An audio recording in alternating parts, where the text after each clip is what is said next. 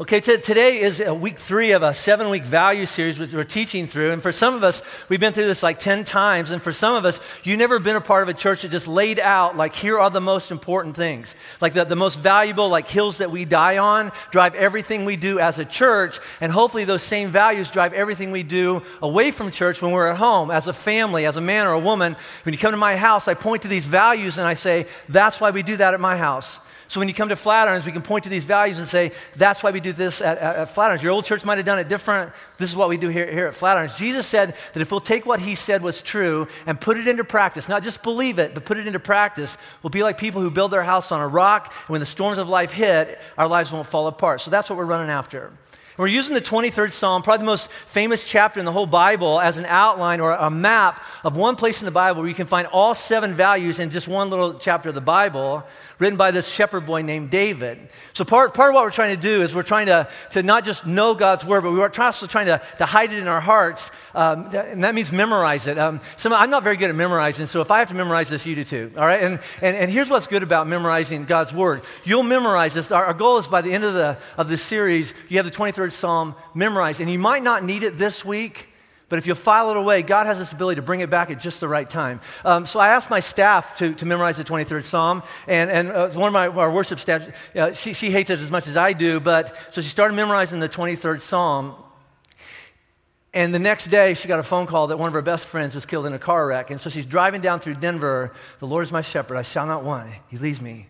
He'll take care of me through the valley of the shadow of death. And she says, That's how I was able to go and put my arms around my friends, and that's how we made it through that week. And so we're going to memorize this. So here it is, all right, on the screen. Let's just all say it out loud together. Here we go. One, two, three. The Lord is my shepherd. I shall not want. He makes me lie down in green pastures. He leads me beside still waters. He restores my soul. Okay? Got it? Right? So let's see. All right? So we're going to leave some words out, and let's see if you can do it. You can do this, all right? Somebody's going to fake it. I know you. I have a great view, all right? So here we go. One, two, three. The Lord is my, I shall not. He makes me in. He leads me beside.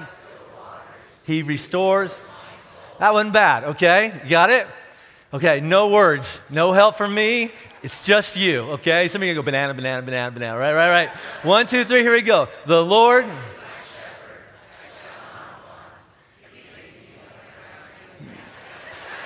He leads me beside. That was very average. That was really average, all right? Now, so, so we'll, we'll get that, all right? And we're going to continue that today. But here's what, what we have learned how all this means, how it applies to the values of this church and to our lives. David says, The Lord is my shepherd and he will lead me. Value number one is called biblical authority. We believe that the Bible is God's word, it's how he speaks to us and will show us a better way to live if we're willing to adjust our lives to what he says is right. We don't ask him to adjust himself to us. We, we, we, we follow him, all right? He says, the, the Lord will restore my soul. That's value number two, relational intimacy. We looked at last week. We believe that no matter what you've done, and here's all, all the things come up in our heads, but, but I've done this a lot. 27 times I've done that. I, I blew this up five times, whatever. It, it's covered. No matter what you've done, it's still possible to live in an intimate relationship with God, only made possible by grace through faith in what Jesus did for you on a cross. That, those are the, the, two leading values, and the, and the other five values all, all come, out, come out of that. Jesus restores our soul, all right? The essence of who we are when He created us. But the connection is back to God is not just a spiritual one with spiritual effects and eternal spiritual rewards. It certainly includes that. And most of us, that's all we think about when we, I'm connected to God spiritually, and then after I die, I'll go, I'll go live with Him. It certainly includes that. But because, because we are connected with Him spiritually, it makes a difference in this life. And that's what I want to look at uh, today. He, we reconnected with him spiritually. It makes a difference in this life. We looked at a word last week. The word was he saves me, and the Greek word for that is sozo. It means he rescues me on two different levels a spiritual level of condemnation, but also a physical level. He puts the parts of my life back together. Listen to this verse, it comes from a little book of the Bible. I bet you didn't read this week, the book of Joel. Anybody read Joel this week? I did. Anyway, but anyway, so, so anyway, this is what God promises He will do to a person when they return to Him. And you know what that means. I was living my life and then I start paying attention to God again and I, and I walk back towards Him. This is what Joel writes about, about what God says. He says, I will, I will restore to you the years that the swarming locust has eaten. And I love that. All right? What the locust has eaten, that's a metaphor, a comparison to a farmer going out and looking at his field and it's gone. It's destroyed. All these grasshoppers and locusts came in and, and, and they destroyed, they stole everything that his family was depending on. God says it's the same way with me, though. Come back to me and what sin and bad choices and bad habits, things that you've done wrong in your past, things that other people have done wrong to you, kind of knocked over dominoes years ago in your life, and then that led to a bad thing and another bad thing and another bad thing, and it ripped you off. He says, Listen, you come back to me and I'll, I'll restore. I'm not going to replace everything, I'm going to restore what you lost, what got eaten up. And here's how. Here's how he restores my soul spiritually by grace through faith. And what God is willing to do in my life, in this life, connect with this next value. I, I want to teach you something uh, that some of you, you know, as Christians, maybe you knew that a long time ago and you forgot. But, but if you're brand new to this whole Christian stuff, really lean into this because this is going to clear some stuff up. And I really want you to hold on to this. Let me remind you of something we tend to forget. When a person, this is what we've been talking about the last two weeks, when a person puts their faith in Jesus, I believe he died on a cross, took away my sins, I'm leaning my life against that, all right? In the moment that you do that, that moment that you say, I believe, you are as saved as you're ever going to be. In that moment, all right? It's, it's, it, it happens. It's an event. When you put your faith in Jesus, you are as saved as any or every other Christian who's ever said, I believe Jesus is the Christ as well. All right? You, if you, if, you know, you came in here, you're not saved. You come in and go, you know, I actually believe it. I, I, I believe in Jesus now. You're as saved as I am. And I've been saved since like I was like eight, all right? You're as saved as I am. You're as saved as Billy Graham. You're saved as all, all the good guys. All right? You're, you're, you're as saved as uh, those guys who wrote the Bible. You're as, listen, you put your faith in Jesus today, you're as saved as you're ever going to be. You're as loved as you're ever going to be, and you have as much grace as you're ever going to need. You are saved and connected to God in a moment. And the, the best comparison I have to that is like, it's like when, when you had a baby, the moment you had that baby, that was your son or daughter. They, they, were, they were family. They weren't like kind of human. They, they were all in, right? right? It wasn't like, hey, we'll see how it works out and see if she works out in the next five years. Then we'll call her daughter. Right? No, you brought her home and, and that, that's, she's mine. She's complete. Jesus says when you're born or born again, you're, you're completely in my family. You're absolutely my son or daughter. You are permanently connected to me. It's done. I like the way Jesus said it. It is finished. When you put your faith in Jesus, there's no condemnation. It is gone and it's not coming back. And this is what a lot of people say well, what if I mess up next week? Let me tell you what, you will. Condemnation is not coming back, it's finished. It happened in a moment. You're saved in a moment.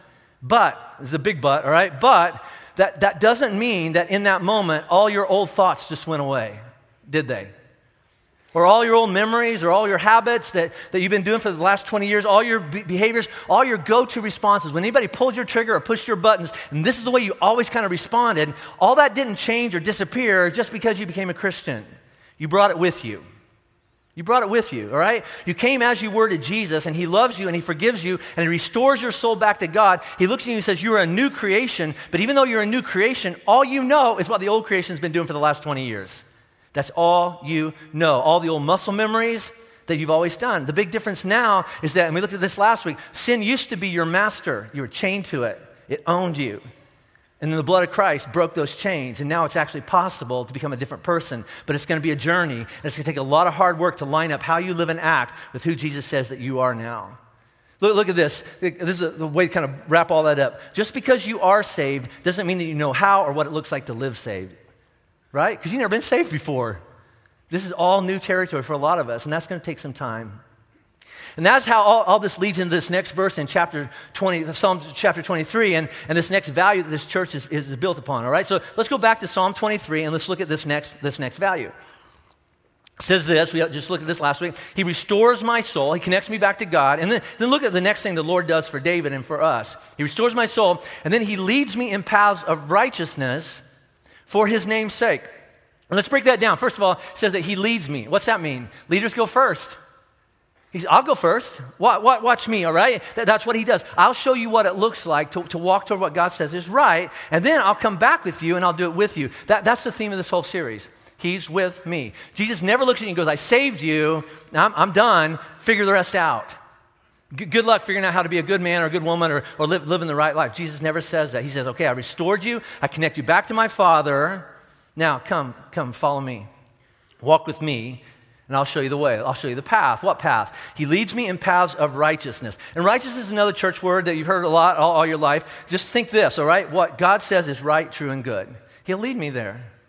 I'm not very good at getting there all by myself. Uh, he'll show me how to get there. And, and, and go back to last week. We looked at this word sin, and it's an archery term, meaning I shot an arrow at a bullseye, and that's a metaphor for my life. And the, and the bullseye was God's perfect plan for my life. And I did my best. I tried to be a good man, tried to be a good husband, good father, whatever it is that you're trying to, to follow God in. And I did my best, and I, I, I ended up way down here. And from, from God's perfect plan for my life to here, that, that, that is sin. Now, you know what the world normally do, does today? This, this is how most of us respond to I missed the target. We just move the target down there and go, I'm good. I just have a new definition of good. All right, so God says this is what it means to be a good husband, and I landed over here. Well, I disagree with God, so this is a good husband or a good man or, or whatever that is. I, I, just changed the definition of good. But the problem is not with the target. The, I, I, heard this saying year, years ago bullets don't lie. Arrows don't lie, they only go where they are pointed. And I took my shot and I fell short, or I missed the target, or I was aiming at the wrong target. But now that I'm saved, now because of grace, I'm forgiven for my bad shot. And from now on, for the rest of my life, Jesus is going to show me how to get my arrow back on target. I'm saved, I'm forgiven. The rest of my life is, is putting my life back on target. And the, the, if you grew up in church, the Bible word for that is called sanctification. Wow. All right, right, write that down, right? meaning this the process of matching up how I live with what and who God already declares me to be by grace through faith in Jesus. All right? That's sanctification. The rest of my life is getting my life back on the bullseye. I'm forgiven until it happens, right? Before, if I miss the mark, uh, the wages of that was death. Now I'm covered by grace. It's not permission to keep on just shooting my arrow anywhere I want. It doesn't matter. It keeps condemnation off my back until I get my life on target. Does that make sense? And all this is made possible, the rest of that verse goes like this for the sake of his name, or, or made possible because of the name of Jesus. All, all this is possible. Grace, forgiveness, God helping me get my life back on target is made possible because, because of Jesus. He saved me. And salvation is an event. You could get saved today. You could have your condemnation removed in this moment and it will never ever come back. That is an event. But a changed life, that's a journey, and it's going to take some time and some hard work. Now, you got to pay attention to that because when I say it's going to take some time, I'm not talking about being saved. That didn't take time. That can happen right now. And when I say it's going to take some hard work, I'm not talking about working hard to become saved or to get rid of our sin or, or to stay saved. No, the hard work, Jesus has already done that for us. It is finished. I'm saying that now that I am saved and now that you are saved and I'm covered by grace, it's time to get to work. And it's going to be hard becoming the person I was created to be and learning new things and unlearning old things that stand in the way of me becoming the man God wanted me to be. And that's our third value. It includes the word apprenticeship. And apprenticeship, you know, just like the video, simply means this the process whereby one person becomes more like another person. Like my, my crew, they all want to be like me. I get it, all right? the canon alone is great, all right? But but in this, when we're talking about intentional apprenticeship, intentional means this is that I have a strategy, a plan to, to pull something off. And apprenticeship means, simply means this I, I want to become more like Jesus. I want to become more like the kind of person Jesus is. Jesus said, This is what it looks like to live out in the flesh what is right, true, and good. So, a value statement, our third value around here, goes like this Intentional apprenticeship is through apprenticeship, becoming like another person, Jesus, we believe that it is possible to become the same kind of person that Jesus is by working hard to align your life with God's love and truth and identifying and eliminating any automatic responses that come up in you that, that, that, stand in the way of, of God's intentions for you. And that's really, really wordy, and I'm going to explain that. You know, I, I think a lot of churches, I've been in church all my life, a lot of you have been in church all your life, or, you know, a lot of different church history in your, in, in your life, but I, I think a lot of churches do a pretty good job not, not all churches, but I think a lot of churches do a pretty good job at pointing people towards what God said is true. I, think you can find those a, a lot of places, all right? God says that's right. God says that's best. God says that's true. I think there's a lot of churches that do that. But, but when it comes to talking about or addressing questions that come up inside of us, like, why can't I believe that's true? It's hard to find a church that really wants to lean into that. Right? Most of us grew up, if we grew up in a church, you know, we, we just kind of got this shoved down, down our throats. Jesus said that, now believe it and go do it. And when the response comes back, I can't, I have a hard time believing that's true. I think it's believe, it might be true for her, but I, I, don't know if that will work for me. The response from most churches or church leaders is then there's something wrong with you. You must not have enough faith, which, I, I, all right, might, maybe I don't. Maybe I don't, but that's not really, really helpful. Even if I want to believe that what Jesus said was true about himself and about me, sometimes I just can't get there. Anybody relate to that? You want to believe it's true, does that mean I'm not a good Christian or even a Christian, right? If I can't believe everything in the Bible, everything that God says is true about himself or about me, does that mean I'm not really saved? I've actually heard that taught before. If you have any doubts at all, you're not really a Christian. And I, don't believe it means that at all. I, I, I, believe it means this. Even though I am saved, when I was connected to Jesus, or when you were connected to Jesus, you brought a lot of stuff with you. Right? When you bumped into Jesus and, and he forgave you, you brought a lot of stuff with you. And here's what I mean by stuff experiences, memories, wounds, shadows, beliefs, definitions, habits, or let's just call it baggage. When we bumped into Jesus and he saved us, we brought a lot of baggage with us, a lot of junk with us, all right? And it doesn't just all magically disappear when, when we become believers, become Christians, all right? Even if we want it to. But God meets us wherever we are and starts there. And He's willing to, to, to walk this path with us and, and, and, take away or break down everything that's holding us back. An intentional apprenticeship is signing up to start a journey with Jesus towards a path towards what He says is right and good and better, a life where you become the same kind of person that Jesus is, responding like Jesus would do. Remember, I, remember those bracelets that everybody wore a few years ago, the WWJD, what would Jesus do? That's a lot of pressure. Right? I, I can't do that. You know? What would Jesus do? My dad had cancer. My dad passed away from cancer about four years ago. What would Jesus do if his dad had cancer? I don't know. Heal him. I don't know how to do that. Anybody? All right? Or if, if Jesus was out in a boat in a storm and came up, what would Jesus do? walk on water? Anybody? Anybody know how to do that? I don't know how to do that. So I want to become the same kind of person Jesus is. If Jesus had my life, if Jesus was married to Robin, if Jesus had these kids, if Jesus had this job, if Jesus had these responsibilities, if Jesus had these choices on, on, before him, how would Jesus respond? I want to be that kind of person. And, and then I, I, I want to I wanna, I wanna run towards that. And then when I run into things and, and I get stuck, I'm willing to do the hard work to break that down so I can become the same kind of person Jesus is. Now, over, over the last two years, We've had six retreats, all right? About 3,000 of you went on this retreat. It's called Royal. We held it up at a Young Life camp up in the, in the mountains. We, we spent uh, an entire weekend looking at the idea that God created us to be this kind of man or this kind of woman. God has entrusted us with people to take care of our kingdoms, whatever, to, to provide for them and protect us. And we all want to be that man or woman.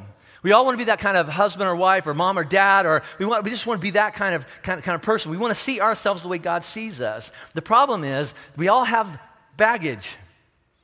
We all have stuff standing in the way of us becoming that kind of, kind of man or, or a woman. And on the retreat, we called it, we all have a burden. And, and, all, week, all weekend long, we carried around a rock. Some of you remember that, right? And it's kind of symbolizing all the baggage that I carry with me from my past. And we all have baggage. And the key verse that we focused on was from an answer that Jesus gave when he was asked, Jesus, what's the most important commandment in the whole Bible? And I've taught on this a lot because it's really, really, really important. Jesus answered that question like this The most important is this Hear, O Israel, the Lord our God, the Lord is one. And you shall, let's just say this next part out loud together. Here we go. One, two, three. And you shall love the Lord your God with all your heart, with all your soul, with all your mind, and with all your strength. The second is this you shall love your neighbor as yourself. There is no other commandment greater than these. Now, so as, as we were unpacking that, we spent a whole weekend unpacking that, all right? The question came up why didn't Jesus just say, just, most, just love God, love people? That's it. The whole Bible can be summed up in that. Love God and love people. And I've seen that on bumper stickers, and, and there's nothing wrong with saying it that way. I've seen it on t shirts.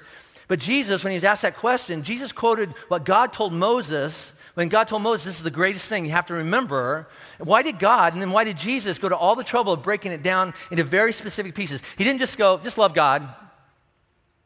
He broke it down. You shall love the Lord your God with all your heart, with all your soul, with all your mind, with all your strength. Why, why, why did he get so specific? And here, here's why Jesus knows. He, he knows us really, really well. He knows that a person exists on many different levels. We are made up of a lot of different parts, and we tend to operate disjointed. And Jesus knows that if any part that makes you up you, all of you, if any one of those parts is missing or it's broken or it's too strong or not strong enough, that person's life, or the way we look at it is this you have a kingdom in front of you. Sovereign God has entrusted you with part of your, your, his kingdom and says, take care of it. And if, and if you're not working all together on the inside, you're not able to run your kingdom well because something's broken. See, we didn't come up with this. Jesus knows the phrases like, I'm falling apart. You ever felt like that? I, my life is falling apart. Or I'm falling to pieces. Or, has anybody ever told you this? You need to get your crap together. Anybody told you that? That's a spiritual statement. All right? It really, it really is. What, what you're saying is all the parts of your life, until they come back together, or we allow Jesus to restore them back together, nothing works right. In other words, you're saved, you're just a mess. I'm saved. If I die today, I'm going to heaven. My marriage probably ain't going to make it through the year, though. I, I, I still have a lot of old habits, and they didn't just disappear because I'm saved. So on, on, the retreat, they, they got to experience my artwork. And you got to, that's why you, like, you came back, because you're like, I hope he draws pictures again. You're welcome. I will. All right. So, all right. So this is, I'm going to kind of go off notes. I don't know how long. We'll be here till lunch. All right. So, all right. So, so, so here's what, and th- this is the time when you, you get out your pen and paper. And if you're a better artist than me, you're not, but go ahead and try this. And, and this is really, really, remember, I'm going to connect some dots in your life to kind of go, I never thought of it like that, and why Jesus said that, and why it looks at my, my life, and my dad's life, and my mom's life, and my kid's life, and you're going to connect some dots, and you're going to realize why you have the life that you have. All right, so let's go back to the beginning. And this is all review from last week. In the beginning, God, here he is. You got a robe and feet, and, and, that's a scepter. That's not a magic wand. I got that little girl emailed me, okay? All right, so, all right. So that's God, all right? And in the beginning, God, holy God, all right? He created us, all right? Male and female, He created us, all right? And He looked at it and says, it's very, very good. It's very good. So when he created you know, the, people, it, it, was great. They, he, God was whole. Hear, all Israel, the Lord your God is one. He has his stuff together. And Adam had his stuff together. And Eve had her stuff together. And they were connected to, to God. And she was connected to God. And they had this awesome marriage. They were connected to one another. And then what happens uh, every time? Every time in our life, because all of us have done this, a point where God says, Follow me on this path. And we look back at God and go, No, no, right? We, we say, I'm going to take this part of my kingdom. You can have most of my life, God, but I'm going to take part of my kingdom. I'm going to take it. So if this is God's kingdom, all right, I'm going to take my kingdom, this part of my life, and I'm going to put it out here. And she said the same thing. I, God, I know that you said I can trust you. I don't, I don't know if I can trust you in this part of my life. So I, I went out here. And what happened? That's called sin. All right? And what happens is, is that everything falls apart. First of all, Adam blew apart. Eve blew apart. Right? The parts of their life that were all connected at one time just right? He became this insecure, domineering, you know, in, uh, shameful, naked, hiding man. She became this person going, I don't know where I get my value, my worth from anymore. She started looking for love in all the wrong places. Does that sound familiar? Anybody all right? All right. So she blew apart. It blew up their relationship with God, all right? It blew up their relationship. So they had the best marriage ever. It lasted a chapter and a half. That's not a long time, all right? All right? So their marriage blew up. They blew up. God didn't. He's fine. They're just a long way off. And when I say that his life fell apart, I mean the inside of his life, the inside of my life, when I, when I rebelled against God, it broke apart. And what used to work in unity now is kind of competing. It's all, it's all, it's all messed up. And Jesus re- realizes the parts of our life that blew up. What? Well, how about this? My heart,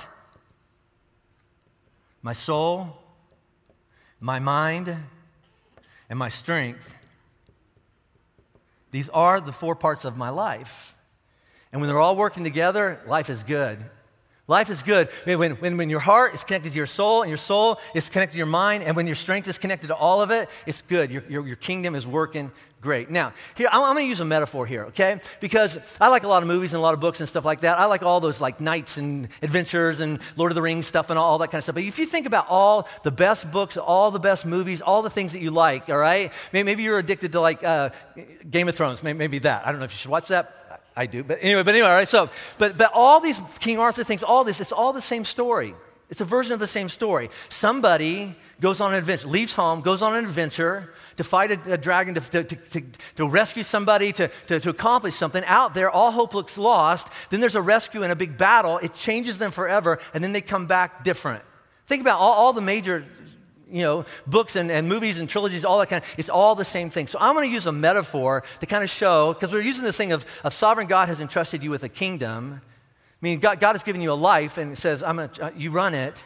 And if everything's working, working good, it's going to work well. So, so here's the metaphor. Go with it as far as you can, and then don't, don't, don't go, don't believe it if you don't want to. All right, but you are a king, or you're a queen and you have a life, all right? And let's let heart and king and queen, let's represent that, all that God has entrusted to you, all right? Sovereign God has entrusted you with a family, God is a, a marriage, a relationship, kids, sexuality, a body, whatever that is, God says, this is yours, take good care of it, run it, all right? And, and, and, and that, that is good. And when it's working great, you have joy and you have peace. Peace simply means this, as it should be.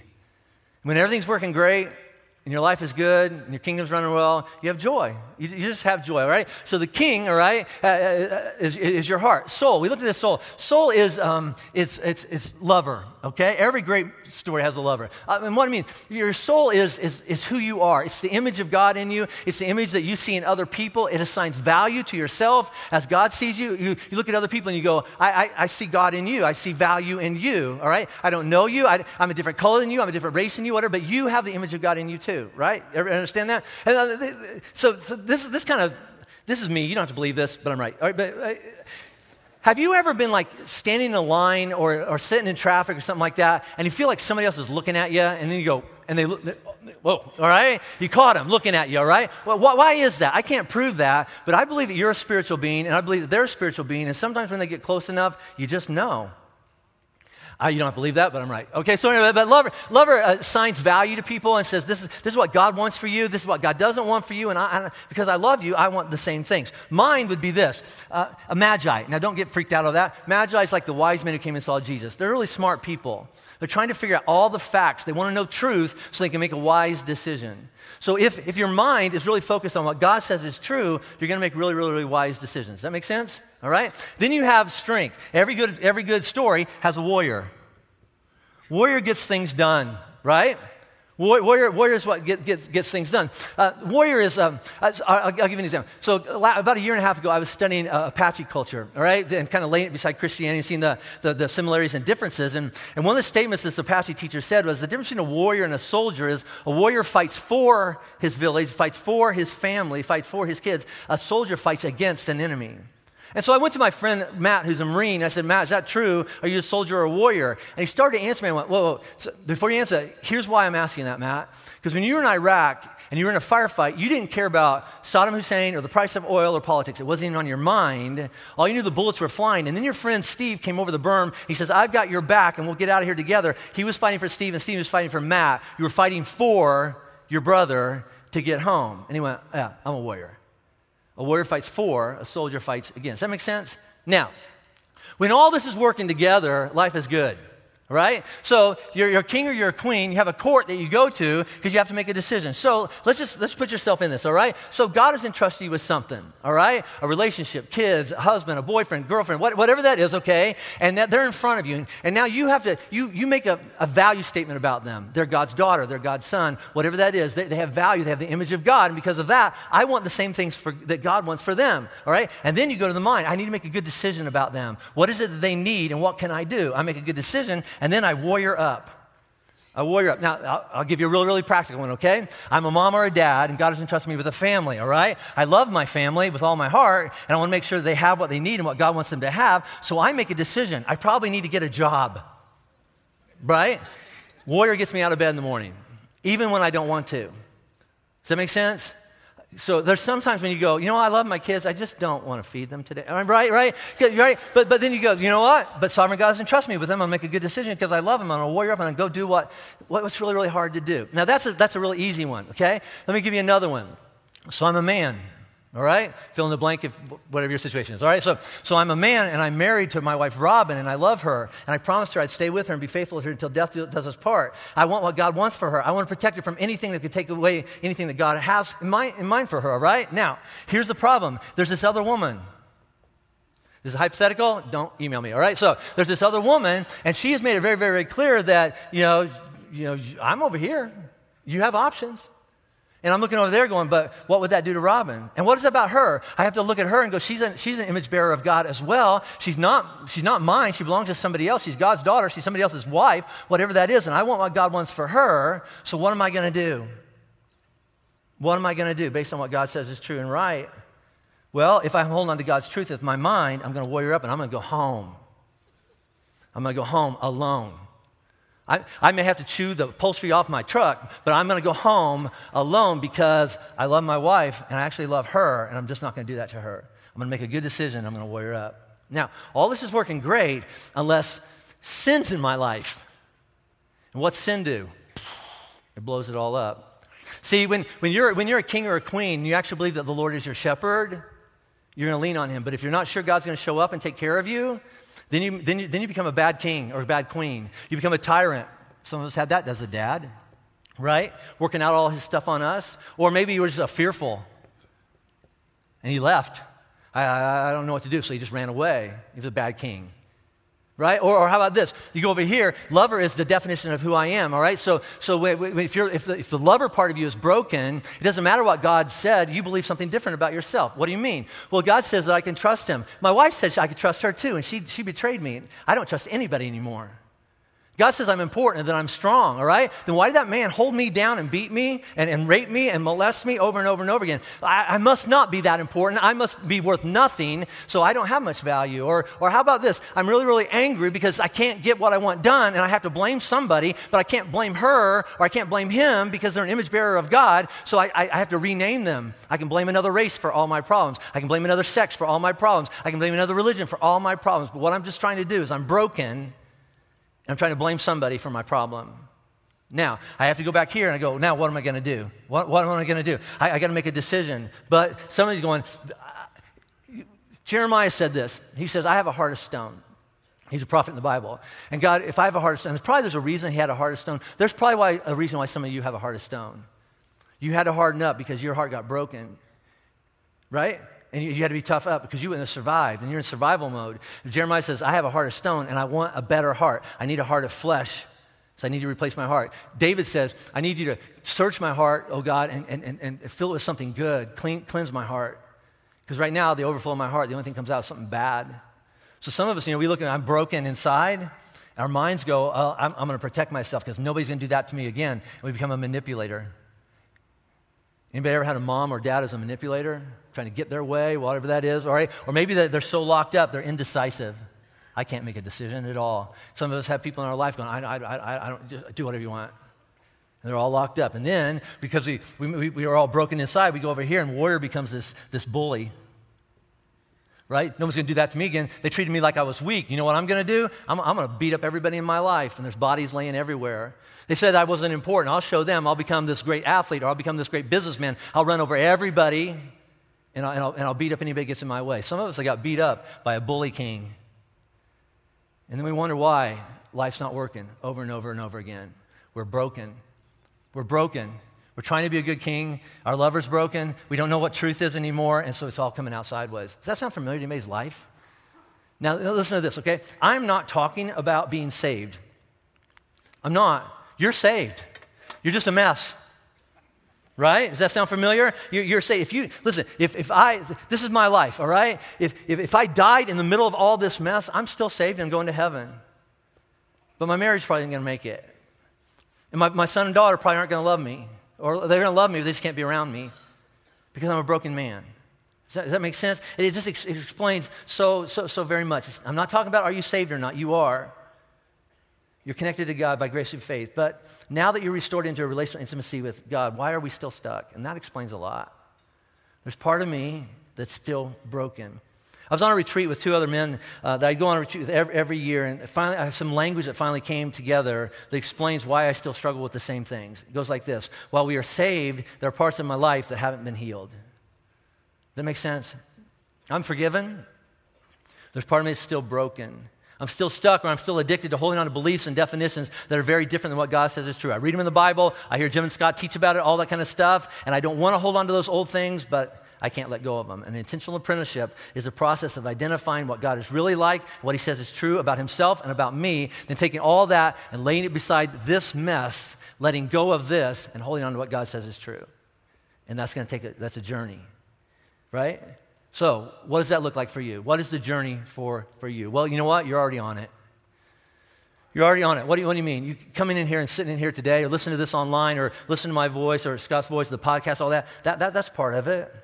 You know, I, have I've never met anybody. I, I, really can't remember in the lobby or in a restaurant or a ball game when someone stops me and, and he says, Hey, I go to Flatirons. I've never met anybody who says, You know, hey, you're that pastor, right? Uh, about a year ago, I came to Flatirons. One time, you, you, you, taught one, you gave one talk, changed my life, changed my marriage. One talk. I'm, I'm great. Everything's great. All my problems went away. I've never met that person. I, and, and I, think I speak for Scott. He's, he's never met that person. Nobody's come in here and one, in one shot, everything changed. What I do here is more like this. So I've, I've been going to Flatirons like uh, six months or a year, and uh, my life's changing. And I, I don't know when it happened or what series it was in or what talk it was, but my wife says I'm a different man. My kids say that I'm, I'm different. I'm, I'm getting better. So just keep coming.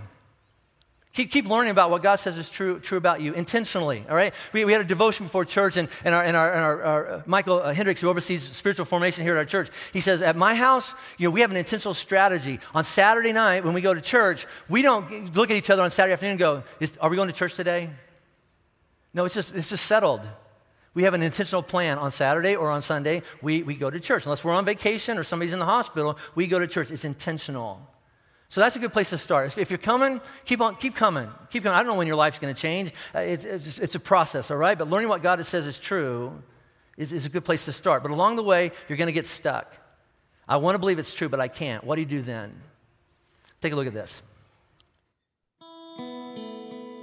Something that I've heard is true about me from God, but it's hard for me to believe, is that I'm enough, that I matter. So it's hard to believe all those things when people made fun of you and had no friends. If God really liked me, why would my parents get divorced? If God really liked me, why would my son have type 1 diabetes? There's so many reasons why it was hard for me to understand why does God like me if all these bad things keep happening to me. So, one of the things that I have struggled with believing is that I'm worth it, that I am worth fighting for. Growing up, I always just wanted that person um, in my life that would just stand up for me, and I never felt like it ever happened. A lot of voices from my past, actual voices, soon became inside voices telling me I can't do that because I'm, I'm not a, a strong person. It's really hard for me to believe that it was true that God protects me because I would work so hard to take care of everything that He's entrusted me to take care of. But yet, why wasn't He protecting me from the people that weren't content with what I was doing or accomplishing in my life? When I was younger, my dad had a drug addiction and he went to jail. So, in that, he was in and out of my life a lot. Um, and so, I never really felt like me just being me was enough to keep him around because for a while he chose his addiction over me and our family. My focus in the apprenticeship work was that God does not like me. I don't experience that. I don't experience that joy, that knowing that God really likes me and He's uh, so in love with me. I feel like in the Women's Weekend, I could see the crack open in my heart. And in the apprenticeship, that crack was filled with gold. I went, so I went to Crucible about a year and a half ago, and for the first time, the truth I believe about myself is that I'm accepted. Through some of the work that I did at Soul Beauty, I learned that I am. I am worth it. I am worth fighting for, and that God is right there with me. I think what I know is true about me now is that, like, I am good just the way I am. That He created me for a purpose, that I matter, that I'm enough, that I'm a good man, a really good man. I don't have to worry about what happens tomorrow. Uh, God's God, He's going to be there for me. He's, he's going to continue to guide me uh, where I need to be. I no longer hold on to what isn't true. I hold on to what is true. I hold on to what He's told me you are not the things that you thought you were, or other people have told you that you are. You are what I've made you to be. So, the more you're in God's Word, the more you're going to find out He makes these promises, makes these statements about this is true, but then you get stuck. And even if you listen to some of those men and women, you're going, I want, I want to believe that. How do I believe that's true for me? I want, in our remaining minutes here, I want to throw out just a couple resources that are available to you. Take a picture of them, get online. All this is available online on our website. You can sign up for any of these things. The first one uh, happens here at Lafayette campus uh, every Friday night. It's called Shift.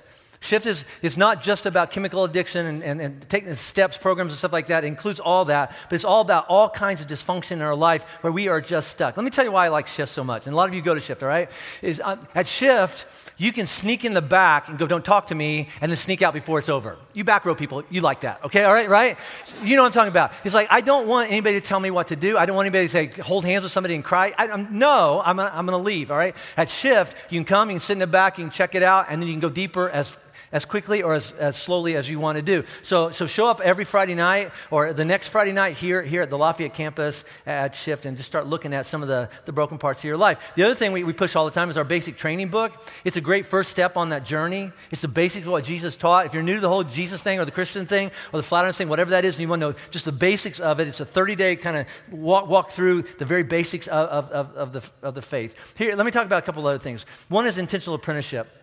We just started this course here, and you have to sign up for it, and it, and it fills up. So, so I, would, I would sign up for this afternoon on, on our website. It's a five week course, and it starts here at the Lafayette campus in two weeks. And up at West, uh, go out to the lobby, and they'll tell you when it starts out there. And down downtown, uh, go out to the lobby, and they'll tell you where, where you can plug into one of these intentional apprenticeship trainings. But, but let me tell you what's going to happen there. You're going to walk in there on the first week, and you're going to look at four things that God says is true about you God likes you, God protects you, God has a plan for your life, and God treasures you. And you're going to look at the one going, I, I believe three of them. That fourth one, I don't believe. Based on what happened in my life, I don't believe he protects me.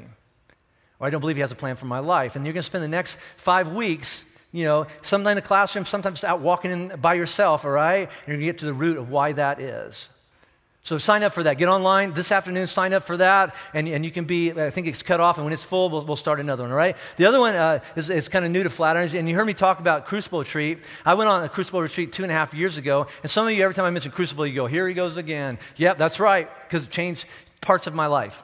All right? And I'll explain that. All right? Since, since two and a half years ago, when I went on Crucible Retreat down in Texas, between three and 400 men from Flatirons have attended one of those retreats uh, somewhere in, in, the, in the country. And last year, we launched the women's version of this called Soul Beauty, and close to 100 women have attended that. And we're trying to expand that because there's waiting lists for all of those things. Get online, and you can find out more about both of those things. Now, let me, let me talk about it. Crucible is important, all right? But it didn't change my life. If you're thinking, can I go on a retreat and it'll fix me? No. There is no retreat that good.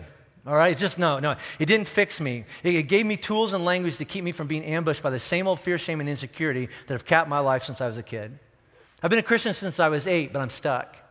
Anybody feel like that? And here's the best way. I was like, I'm doing fine. I believe I'm saved. I believe I'm forgiven, all that kind of stuff. And I believe that, I, okay, I don't have to deal with that anymore. I, I, don't, I, don't, have to worry about it anymore. And then somebody will pull my trigger or push my button or a, some memory will come back and it all comes flooding back.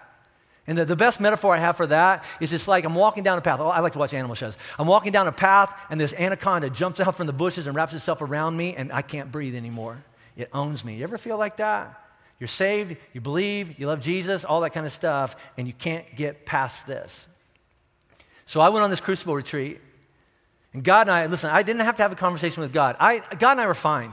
I'm forgiven. If I died, I would go to heaven. I teach grace and truth. I think I teach grace and truth pretty well, you know? But here's the thing is, I just couldn't accept it for myself. And so I had a conversation not with God, I had a conversation with myself. I looked myself in the eye and I let myself off the mat for my past. Do you need to do that? I, look, I looked at myself in the eyes, kind of a, process they, they, they, helped me do this with, but I looked myself in the eye and just looked at me, and I, I looked at myself and I went, hey, you did the best you could. You did the best you could. You know what? If you got a do over, you, you, with the knowledge you have now, you'd probably do it different. If you knew what was going to happen, yeah, if you did that, you'd probably do it different. But there, there are no do overs, all right? So my choices are continue to live in fear, shame, and insecurity and let what happened to me in my past continue to define and own my future, or I could have a conversation with myself and forgive myself like Jesus has forgiven me, let myself off the mat and give myself some grace and hold on to what God said is true about me. And for the first time in my life, and I've been a pastor for almost 30 years, all right, for the first time in my life, I actually believe I'm a good man. I'm a good husband, I'm a good father, and I'm supposed to be leading this church. I actually believe that for the first time because until I did that, go back here, this broken quadrant of my life, and it's none of your business what broke my quadrant. There, all right, all right? But I'm messed up and it calls all the shots. And until I know who I am and who God says I am and who God says you are to me, this has a potential. You know, all, all the time I, I make this statement and people go, oh, you're just being pious. I'm not. I know. I've rehearsed this in my mind. I know that I am five minutes away from making one decision that could blow up my life. I am. I am, all right? I've rehearsed it in my mind. And it wouldn't be just if I just blew up my life. If I blow up my life, I take a lot of people down with me. I know that's really, really true. And until that broken quadrant comes back together and I know who I am and who I am to God and who God says I am, and I actually take hold of it, that broken quadrant will run my life and yours. We have a saying at Crucible goes like this Big truth, big grace. Little truth, little grace. That's what we're putting on your refrigerator right there, right? Most of us are afraid of, of facing the big truth in our life because sometimes the big truth about us is it's really ugly and really shameful, and we don't want to talk about it. And we're really afraid that there's not enough grace to cover our big truth. So, this is how most Christians live. We just t- put our toe in the, in the water of spirituality and say, Jesus died for my sins. I'm not, not going to hell after I die. That's all I want. But our lives never change. We're saved, we're just a mess. I, I like to say it like this I'm going to heaven when I die. My life is just hell till I get there. And I want something better. Is anybody else? An intentional apprenticeship is about I'm going to make a strategy for my life and I'm going to become a better person. And Jesus is going to lead me down that path. Let me review, and then we'll sing one song and get out of here, all right? The Lord is my shepherd. Say that with me. The Lord is my shepherd. I shall not want. He makes me lie down in green pastures. He leads me beside still. That's biblical authority. If I follow him, he will show me a better way to live. He restores my relational intimacy. The blood of Jesus pays for my sins and mistakes and connects me back to God. And today, He leads me in paths of righteousness for His name's sake. Because what Jesus has done for me, it's now possible to become the same kind of person Jesus is, to become the man and the woman that you were meant to be, but sin ripped you off. God wants to give it back to you. Does anybody need that? I'm going to pray. And when I, again, when I say I'm going to pray, I can't pray instead of you, but maybe I can give words for you to have a conversation with God that you needed to have for a long, long time. So let's pray, all right? So, God, we come into this place right now, and before we go one step further, we need an event to happen in our life called forgiveness, grace, and mercy to be poured out on us. And so, in this moment, God, maybe we've never asked you for this before, but will you let what Jesus did on a cross for, for me 2,000 years ago count as payment for my sins and my mistakes? Will you take away my condemnation? Will you cover me with righteousness? And will you come and live inside of me? And will you save me in this moment from now on, forever, on into eternity? And by grace through faith, your answer will be yes. My son's death counts for you, and you are saved, and I will never kick you out. I'll never abandon you. I'll never lead you. As a matter of fact, from this point on, I will lead you. And so that's the prayer for the rest of us. God, will you be our shepherd and our father and our friend? Will you guide us and lead us towards something right and good? And when we run into a wall, something that you didn't do, but we threw on you or blamed you, but something from our past that stands in the way of actually us believing I'm a good man and I can be a good husband, I can be a good father, I can be a good woman, I can be a, I can be a good person, I can be righteous. I can run after a, a, better life no matter what my past contains. My future is yours if you'll lead me. We ask you for that. Will you be our shepherd? Will you lead us? We need you, Jesus. We need your, your name, we need your blood, we need your forgiveness, and we need you to lead us towards righteousness. It's in your name, Jesus, we pray. Amen.